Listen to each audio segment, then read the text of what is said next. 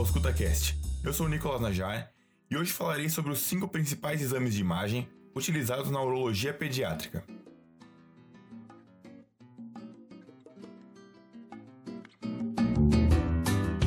Falarei sobre os principais aspectos avaliados por cada tipo de exame, como eles são, as suas indicações e limitações e ainda como diferenciá-los na prática clínica. Os exames são a ultrassonografia de rins e vias urinárias, a uretrocistografia miccional, a urografia excretora, a uroressonância e a cintilografia renal. O ultrassom de rins e vias urinárias é o principal e mais utilizado desses exames, e é o primeiro que irei abordar. O exame consiste em uma ecografia quando o paciente está com a bexiga cheia para medir a capacidade vesical, e outra após o paciente urinar para quantificar o resíduo pós-miccional. Ele permite a avaliação do tamanho da pelve renal, identificando hidronefrose quando presente. Pode-se visualizar os uréteres quando eles estiverem dilatados, tendo papel essencial para diferenciar a uretrohidronefrose da hidronefrose. Além disso, cistos e tumores e cálculos renais também podem ser detectados. A uretrocistografia miccional, por sua vez, se dá pela injeção de contraste iodado pela uretra através de uma sonda uretral. Dessa forma, em pacientes ígidos, o contraste chega até a bexiga, mas não ascende pelos uréteres até os rins, o que limita esse exame na visualização dessas estruturas. Em seguida, são captadas imagens em AP e perfil. Esse exame consiste em duas fases. A primeira, que é a fase de enchimento, é quando as imagens são obtidas em pequeno e grande enchimento, permitindo a visualização dos contornos da bexiga.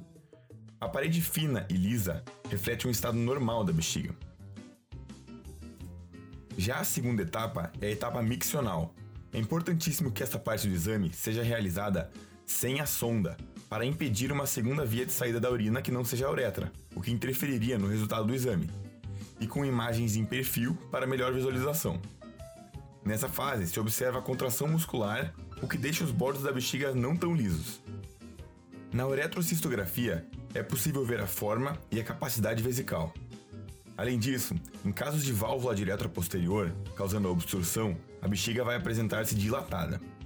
Traumatismos uretrais também podem ser visualizados, e os cálices e pelve renais só estarão visíveis na uretrocistografia em um paciente com refluxo vésico ureteral. O próximo exame a ser abordado é a urografia excretora. Nela, também haverá contraste injetado, mas dessa vez pela via endovenosa. Em seguida, ele será captado e excretado pelos rins. A radiografia para a obtenção das imagens é feita então nas fases de pré e pós-contraste, após 1, 5, 10, 15 e 25 minutos mais tardiamente. A orografia excretora é importante para avaliar a anatomia da pelve e dos cálices renais, além dos uréteres, mas a limitação do exame é a impossibilidade da visualização de refluxo, pelo fato que o fluxo do contraste é anterógrado e não retrógrado.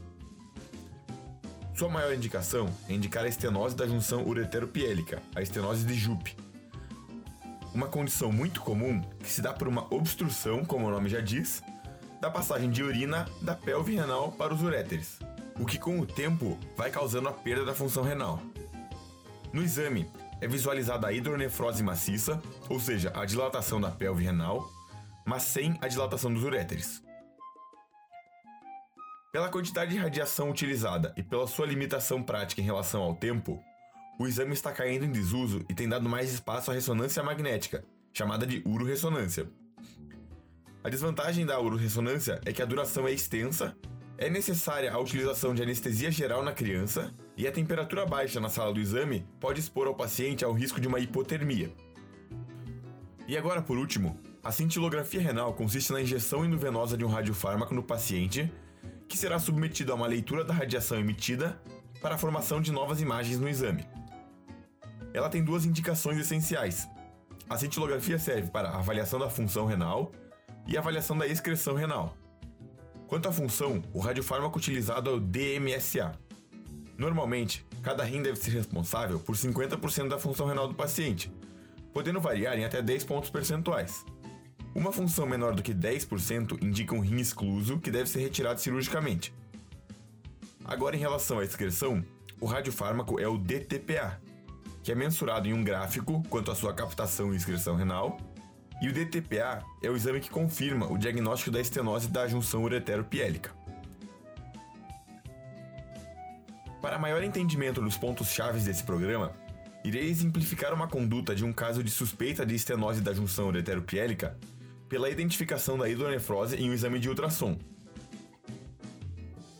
Nesse caso, o próximo exame será a urografia excretora, que verá a obstrução causando a hidronefrose maciça na pelve sem a dilatação dos uréteres. Em seguida, pede-se ambos os exames da cintilografia. O DTPA irá confirmar o diagnóstico, mas para o tratamento cirúrgico, deve-se avaliar a função renal antes, com o DMSA. Isso vai indicar qual o tratamento é mais adequado ao paciente.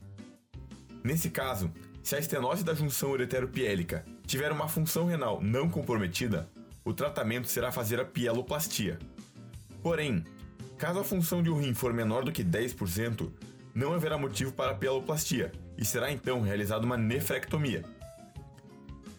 Outro detalhe é que a ureia e a creatinina não resolvem o trabalho de avaliar a função renal sozinhos, pois eles não distinguem qual é o lado do rim afetado.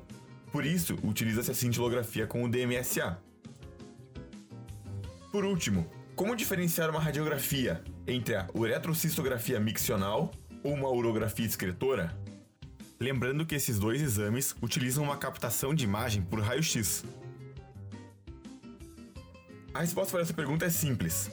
A uretrocistografia miccional não vê cálices nem pelve renal em um paciente ígido, porque o contraste não chega aos rins.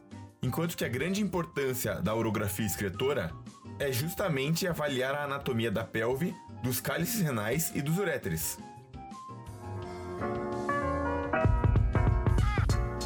Esse foi o programa de hoje. Caso tenha alguma dúvida, crítica ou sugestão, nos mande um e-mail para auscultacast.gmail.com. Se você gostou, compartilhe o Ausculta com seus amigos e fique ligado para o próximo programa.